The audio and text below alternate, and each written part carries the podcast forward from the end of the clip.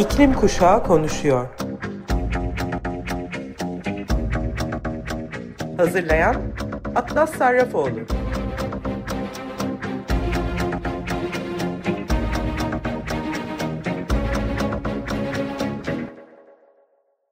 Hepinize merhaba sayın Açık Radyo dinleyicileri. İklim Kuşağı Konuşuyor programına hepiniz hoş geldiniz. Ben Atlas Sarrafoğlu. Dün Greta Thunberg'in iklim kitabı yayınlandı. Tam da COP27 öncesi. Bununla birlikte birçok iklim bağlantılı raporda çığ gibi gelmeye devam ediyor. Bu programda tüm bunlara bakalım istiyorum sizinle. Daha önce de bahsetmiştim bu kitaptan sizlere. Greta Thunberg'in 100 kadar iklim aktivisti, bilim insanı ve uzmanlardan oluşan bir grupla birlikte hazırladığı iklim kitabından bahsediyorum. Bu konulara geçmeden hemen evvel 2 hafta önce Van Gogh tablosuna fırlatılan çorba ile ilgili e, kısa bir açıklama yapmak istiyorum buradan. Ve ne olduğunu sizlere açık bir şekilde grubun içinden birisi olarak anlatmak istiyorum. Just Stop Oil eylemleri ve insanlardan duyduğum tepkiler ve insanlardan alıştığım sorular açısından da cevaplar vermek istiyorum. En çok sorulan soru iklim aktivistleri aşırılık yapmıyor mu, sınırlarını aşmıyor mu? Ben de şunu soruyorum. Çevreyi tarif edenler sizce aşırıya kaçmıyor mu, sınırlarını aşmıyor mu? Yani insanlar bu eleştirilerini ve hayal kırıklıklarını mesela Pakistan'da insanların ölmesine e, sebep olan petrol şirketlerine e, yansıtsaydı ve hangi hareketin doğru ve yanlış olduğu konusunda tartışmayı bıraksaydık ve şu anda meydana gelen iklim krizine odaklansaydık. Keşke çünkü e, şu anda insanlar acı çekiyorlar. Aslında trafik durdurulduğu için iklim krizini öğrenenler e, şunu bilmeli ki oldukça şanslı ve ayrıcalıklılar. E, küresel güney toplulukları ise iklim krizini her gün zaten yaşıyor onlar biliyorlar yaşadıkları için birebir.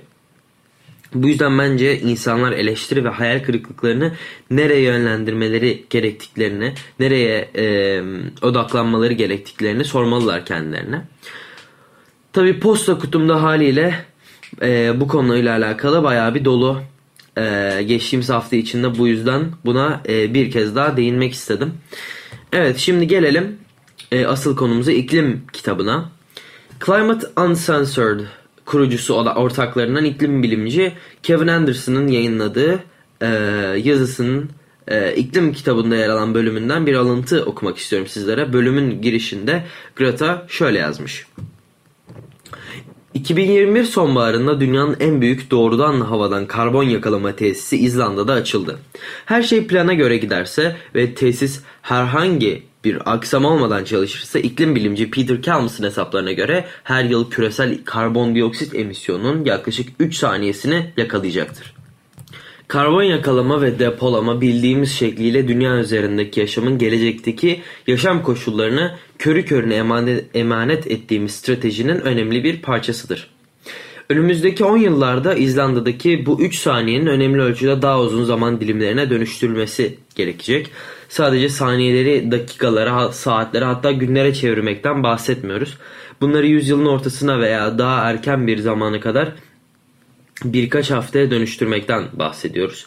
Ancak dünya çapında halen çalışan sadece 20 kadar küçük karbon yakalama ve depolama tesisi var. Bunların bazılarının gerçekten yakaladıklarından daha fazla karbondioksit yaydığı belirtildi.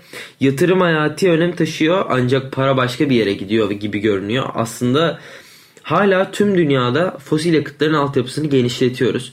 Belirleyici 10 yıl olarak adlandırılan yolun 2 yılı yani ilk 5'te birinin içindeyiz. 1,5 derecelik bir hedef çizgisinde kalabilmemiz için küçük bir şans olsa bile emisyonlarımız eşi görülmemiş bir düşüşte olmalıdır. Ancak bunun yerine 2021 yılında şimdiye kadar kaydedilen en büyük ikinci emisyon artışını gördük ve artmaya devam ediyor. Sonuç olarak İzlanda'daki karbon yakalama tesisinde yapılması gereken ciddi bir ölçeklendirme mecburiyeti var. Geçmişteki tüm diğer insan çabalarını gölgede bırakacak bir çabayla yapılmalı. Bu az gelişmiş teknolojinin ihtiyaç duyulan acil ciddi azaltmanın yerine geçebileceği fikrini neden besleyelim? Neden dünyanın bunu bu kadar canlı bir şekilde potansiyel bir çözüm haline getirmesine izin verip olası her gelecek senaryosuna dahil edelim? Ve sonra yatırım konusunda başarısız olalım. Enerji ve iklim değişikliği profesörü Kevin Anderson yeni inkarcılık başlığı altında yazdığı bölümden alıntı ise şöyle ilerliyor. COP26 pavyonlarından birinde oturuyorum. Bariyerin üzerinden baktığımda aşağıda yakındaki bir kürsüye doğru yol gösterilen tanrısal figürü bir an için görmek amacıyla çaresizce kaynayan bir COP delege kitlesiyle dolu koridoru görüyorum. Yine Obama ya da Bezos bir ünlü ya da bir kraliyet üyesi ve ardından da e, çok geride olmayan gazeteciler var. Bu arada birkaç metre ötedeki pavyonda bazı yerli halk evlerinin yıkımından bahsediyor. Bir bilim insanı Grönland'ın benzeri görülmemiş erimesini açıklıyor. Neredeyse hiçbir haberde yer almıyorlar. İlk hükümetler arası iklim değişikliği paneli raporundan 31 yıl sonra hükümetlerin iklim eylemlerini sergiledikleri resmi mekan olan mavi alan hızla artan em iklim emisyonlarına uygun e, teknik iyimserliğin, negatif emisyonların ve bugün net sıfır başarısızlığının 30 yıldır bir mikrokozmosudur. Türlerin yok olması nedeniyle iklim etkilerine maruz kalan savunmasız topluluklar meselesi nerede? Kendi çocuklarımızın geleceğinin meselesi nerede? 1990'dan bu yana atmosfere 1990'dan önceki tüm insanlık tarihi boyunca olduğundan daha fazla karbondioksit saldık. Daha önce bilimi kınayanların çoğu artık dışarıda kabul görmüşken gerçekte inkarcılığın ikinci aşamasına geçmişlerdir. Bugün emisyonlarda derin kesintilere duyulan ihtiyacın yarının düşük karbon teknolojileriyle dolu dolu boş vaatleriyle ikame edildiği hafifletme inkarına. Her yıl emisyonlarda gerekli azaltmayı sağlayamıyoruz. Bu nedenle bir sonraki yıl yapmamız gereken kesinti oranı da artmış oluyor. Ee, azaltma inkarının giderek daha ayrıntılı biçimlerine yol açan şey bu amansız geri gidiştir. Bunlar geleceğin karbon emme teknolojilerinden bizim adımıza emisyonlarını daha da azaltmaları için yoksul ülkelere ödeme yapmaya kadar uzanıyor. Kalan karbon bütçe aralığımız küçük ve hızla daralıyor. 1,5 dereceyi geçmeme olasılığı için mevcut emisyon hızında 8 yıldan az bir süremiz var. Bunu bir perspektife oturtmak için 2022'nin bir iklim cümbüşü olan COP27'nin dünya liderlerinin emisyonları 1,5 derecelik olası bir ihtimal ile uyumlu hale getirecek politikalar uygulamaya koymayı kabul ettiğini düşünelim. O zaman küresel olarak 2035 yılına kadar tüm fosil yakıtların kullanımını ortadan kaldırarak tüm ormansızlaşmanın durdurulması ve diğer tüm sera gazı emisyonlarında hızlı ve derin kesintiler yapılması gerekmektedir. Ancak bu küresel bir değerlendirmedir. 1992 Rio Dünya Zirvesi'nden bu yana uluslararası toplum daha yoksul ülkeler için emisyonlardaki kesintilerin kalkmalarını gereğinden fazla engellememesi gerektiği konusunda hemfikir. Buna göre daha o zengin ulusların emisyonlarını gelişmenin erken veya geçiş aşamalarında olanların daha erken ve daha hızlı azaltmaları gerekiyor. Rahatsız edici bir şekilde en zengin %1 dünya nüfusunun en alttaki %50'sinin emisyonların iki katına neden olan bir yaşam tarzına sahip. Müsrif tüketimimizi sorgulamak konusunda isteksiz davrandık. Ancak yüksek emisyonlu ve aşırı tüketen elit bizler artık direksiyon hakimiyeti o kadar da sağlam değil. 4 yıl önce bir dünya lideri ya da e, madalyalı bir büyük ve iyi tarafından değil 15 yaşında bir okul çocuğu tarafından sarsıldık. İklim bilincinin kolektif akıla aşılanmasından bu yana geçen yıllarda halkın siyasi retoriği görmelerini, ütopik teknolojiyi sorgulamalarını sağladı. Daha kapsayıcı bir bizin, iklim krizinin en kötüsünü önlemek için nihayetinde eski muhafızları zamanında ele geçirip geçiremeyeceği konusu mevcut. Emisyonlar hala artıyor ve omurgası politikacık yapıcılar hala bütün e, büyük petrolün ve büyük finansın esiri durumundalar. Ancak şimdilik gelecek en azından kısmen istekli ve ilgili olan güçlü ve çok daha çeşitli seçmenleri tarafından belirleniyor. Evet, Greta'nın kitabının çıkış tarihi de bir tesadüf değil. COP27 gerçekten artık hükümetlerin hırslı kararlar alması gereken son COP'lardan biri. Ama sponsorun Coca-Cola ve halkla ilişkiler şirketlerinde büyük petrol şirketleri için çalıştığı bilinen Hill Knowlton e, olması e, durumun hala ciddiye alınmadığının en alani göstergesi. Şimdi kısa bir müzik arası veriyoruz. Talking Heads'dan Nothing But Flowers dinliyoruz. COP27'nin Mısır'da başlamasına 10 gün kala iklim eylemi raporu yayınlandı. Yeşil Gazete'den aktarmak istiyorum şimdi. Rapora göre birçok ülke ve şirket iklim değişikliğiyle mücadele için daha iddialı taahhütlerde bulunsa da 1,5 derece sınırına ulaşılabilir tutmak için adımların bu 10 yılda önemli ölçüde hızlandırılması gerekiyor. Raporda değerlendirilen 40 göstergeden biri 2030 hedeflerine ulaşma yolunda değil. Altısı umut verici ama yetersiz bir hızla yönde ilerliyor. 21'i de doğru yönde ama gerekli hızın oldukça altında seyrediyor. 5 gösterge ise güç üretimi, endüstri, ulaşım, tarım ve arazi kullanımı tamamıyla yanlış yönde eğilim gösteriyor. Genel olarak gecikmeli ilerlemeye rağmen rapor bazı cesaret verici noktalara işaret ediyor. Güneş ve rüzgar enerjisi gibi yenilenebilir kaynaklarda dahil olmak üzere sıfır karbonlu güç kaynaklarının benimsenmesi arttı ve son yıllarda e, bu teknolojilerin alımında da rekor kıran bir büyüme yaşandı. Yani aslında sadece kötü şeyler yaşanmıyor ama dediğim gibi kötü şeyler yaşanmaya devam ettikçe yani kötü şeylerden kastımız burada fosil yakıtların kullanılması hala dünyada petrol kömür ve doğalgazın kullanımda olması, faaliyetinin gerçekleşiyor olması. Bunların bitmesi gerekiyor ve tamamen yenilenebilir enerji kaynaklarına geçiş sağlanması gerekiyor. 2019'dan 2021'e kadar güneş enerjisi üretimi %47 ve rüzgar enerjisi üretimi %31 arttı. Elektrikli araçlara geçiş başladı ve EV'ler 2021'de binek otomobil satışlarının neredeyse %9'unu oluşturdu. Yani neredeyse alınan 10 arabadan bir tanesi elektrikli araba. Bu bir önceki yılın iki katına e, tekabül ediyor neredeyse. E, akülü elektrikli ve yakıt e, hücreli elektrikli araçların toplam satışlarının küresel payı da 2013'te sadece %2 iken 2021'de %44'e ulaştı. Bu da 10 yılda kısa bir süreden 10 e, yıldan kısa bir sürede aslında 20 kattan daha fazla artışa işaret ediyor. Umut verici olmakla birlikte bu gelişmeler tek başına küresel ısınmayı 1,5 derece ile sınırlamak için gereken sistemsel dönüşümleri de maalesef ki sağlamıyor. Rapor küresel toplam elektrik üretimi e, ve tüketimi arttığı için sıfır karbonlu güç kaynaklarından üretilen elektriğin paylaşım payındaki artışın neredeyse hiçbir net değişikliğe yansımadığını da vurguluyor. Kömüre dayalı elektrik üretimi dünya çapında azalmasına rağmen bazı bölgelerde genişlemeye, fosil gaza dayalı elektrik enerjisi küresel olarak ee, devam ediyor. Birlikte bu eğilimler sıfır karbonlu enerjideki kazanımları sıfırlıyor. Binek otomobil satışlarında giderek artan bir paya sahip olmalarına rağmen elektrikli otomobiller küresel olarak hafif araç filosunun küçük bir bölümünü 2021'de yalnızca %1.3'ünü oluşturdu. Rapor ek politikalar olmadan bu araç stoğunun erimesi zaman alacak. EV'lere geçiş yani elektrikli arabalara ulaşım sistemlerine dönüştürmelerinin sadece bir yönünü oluşturuyor ve toplu taşıma yürüme veya bisiklete binme gibi daha sürdürülebilir toplu taşıma sonuçlarına da pardon modlarına geçme çabaları hala yolundan sapıyor diyor. Raporun 1,5 derece uyumlu hedeflere ulaşmak için dünyaya kısa vadeli önerileri ise şunlar olmuş. Kömürden elektrik üretimi 6 kat daha hızlı devre dışı bırakılmalı. Bu yılda ortalama 925 kömür santralinin devre dışı bırakılmasına eşdeğer.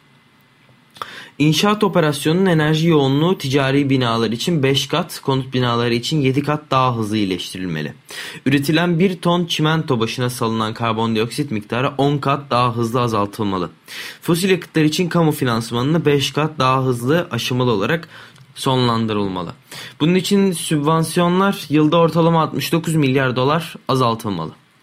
Avrupa, Amerika ve Okyanusya'da kişi başına düşen et tüketimini haftada 2 hamburger eşdeğerine düşürerek daha sağlıklı, daha sürdürülebilir diyetlere 5 kat daha hızlı geçiş yapılmalı. Metrolar, hafif raylı trenler ve otobüs hızlı ulaşım ağları dahil olmak üzere toplu taşıma sistemlerinin dünyanın en yüksek emisyonlu şehirlerinde 6 kat daha hızlı genişletilmeli. Yıllık ormansızlaşma oranı 2.5 kat daha hızlı azalmalı. Bu her yıl yaklaşık İsviçre büyüklüğünde bir arazide ormansızlaşmanın önlenmesi anlamına geliyor. Birleşmiş Milletler İklim Değişikliği Çerçeve Sözleşmesi UNFCCC ulusal katkı beyanları sentez raporu yayınladı. Paris Anlaşması'nın e, uzun vadeli iklim hedeflerine ulaşmasının merkezinde yer alan ulusal katkı beyanları her ülkenin kendi koşullarına göre ve gönüllü olarak belirlediği ulusal emisyonları azaltma ve iklim değişikliğinin etkilerine uyum sağlama çabalarını somutlaştıran bildirimlerdir. Paris Anlaşması'nın dördüncü maddesi taraf her ülkeden 2020 sonrası iklim eylemlerini özetlemesini ve NDC'ler katkı beyanlarını özetlemesi şeklinde açıklıyor. Paris Anlaşması'nın 193 tarafını temsil eden ve 2019 yılında 52.6 gigaton karbondioksit eşdeğeri olarak tahmin edilen toplam küresel emisyonların %94.9'unu kapsayan mevcut 166 NDC var. Önceki raporun yayımlandığı 12 Ekim 2021'den bu yana 24'ü COP26'dan sonra olmak üzere toplam 39 taraf yeni veya güncellenmiş NDC beyanında bulundu. Rapora göre tarafların %90'ı net sayısal hedefleri olarak ifade edilen azaltım hedefleri sunarken geri kalanı NDC'lerinin bileşenleri olarak sayı, sayısallaştırılabilir bilgi sunmayan strateji, politika, plan ve eylemlere e, yer veriyor. %80'i 2006 IPCC kılavuzlarında tanımlanan tüm sektörleri veya neredeyse tüm sektörleri kapsayan ekonomi çapında hedefler bildiriyor ve giderek artan sayıda taraf yeni veya güncellenmiş NDC'lerinde mutlak emisyon azaltım hedeflerine geçiyor. Bulgular ise çok korkutucu yine çok kısaca size en vurucu taraflarını ve sonuçlarını söylemek istiyorum. Tüm taahhütler yerine getirilecek olsa bile bile küresel sıcaklıklar 2.5 derece artacak. Emisyonlar 2030'a kadar kıyasla e, 2030'a kadar 2010'a kıyasla %10.6 artacak. IPCC iklim bilimcileri ise emisyonların 2030'a kadar %45 düşmesi gerektiğini söylüyor. Yani yarı yarıya indirmemiz gerekiyor. Yaklaşık e, işte 7 senede. Programın başında COP27'nin şimdiden belli olan ciddiyetsizliğine ek olarak gündemdeki haberlerden biri de konferansın ilk gününde etkinlik alanlarının kapalı olması. İklim Haber'de bu konuyla alakalı şöyle yazmış. COP27 6 Kasım Pazar günü Şarm El Şeyh'te başlayacak. Pazartesi ve salı günü dünya liderleri görüşmelerde müzakere ekiplerini yönlendirmek üzere konferans merkezine gelecekler. Birçok ülke ve sivil toplum grubu hükümetlerin liderler zirvesi için bir araya geleceği Birleşmiş Milletler tarafından korunan mavi bölge içinde bölümler kurdu. Bu bölümlerde tipik olarak bilim insanları, politikacılar, iş dünyası liderleri, ünlüler, kampanyacılar, fikir alışverişlerinde bulunabilecekleri etkinliklere katılıyorlar. Ancak pazartesi günü yapılacak etkinliklerin eğer bir devlet başkanı ziyarette bulunmayacaksa iptal edildiği açıklandı. Guardian tarafından görülen bir e-postada Birleşmiş Milletler Mısır hükümeti 7 Kasım 2022'de bu bölümlerde etkinliklerin gerçekleşmeyeceğine karar verdi diye yazdı. 8 Kasım Salı için e, şu ana kadar bir kısıtlama söz konusu değil. STK'lar iptaller nedeniyle endişeli çünkü etkinlikler iki haftalık konferansta ele alınmasını beklediklerini e, bekledikleri önemli konuları gündeme getirmek için önemli bir yer tutuyor aslında ve iptallerin tartışmaları e, kısıtlayabileceğinden ve devlet dışı aktörlerin rolünü baltalayabileceğinden çekiniyorlar. Mavi bölge içinde bölümlere ve diğer alanlara medya erişiminde büyük ölçüde kısıtlanması muhtemel. Nature Positive Pavilion'ın e, organizatörlerinden James Lloyd şunları söyledi. Uluslararası Birleşmiş Milletler iklim toplantıları sadece devlet başkanları ve bakanlarla ilgili değil. Daha geniş iklim topluluğundan temsilcilerin süreci yönlendirmeleri içinde bir alan sağlıyor. İklim konferansının ilk birkaç günü yerel yönetimlerden, şirketlerden ve ön safhalardaki topluluklardan temsilcilerin ortaklık içinde bir araya gelmesine ve iddialı taahhütleri paylaşmasına ve eylem planlarını güncellemesine olanak tanıyor.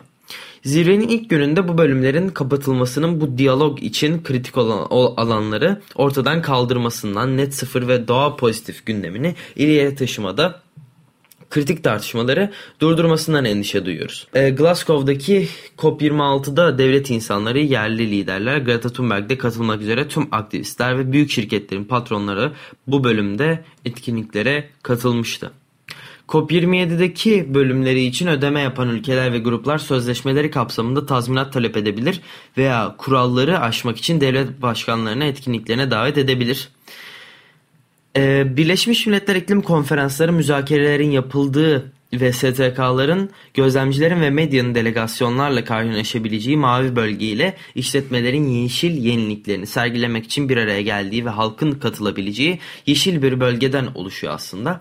Planlanan etkinliklerin iptal edilmesi oldukça sıra dışı bir eylem. STK'lar Mısır'dan e, COP27 genelindeki faaliyetlerine kısıtlama niyetinde olacağından endişe duyuyor.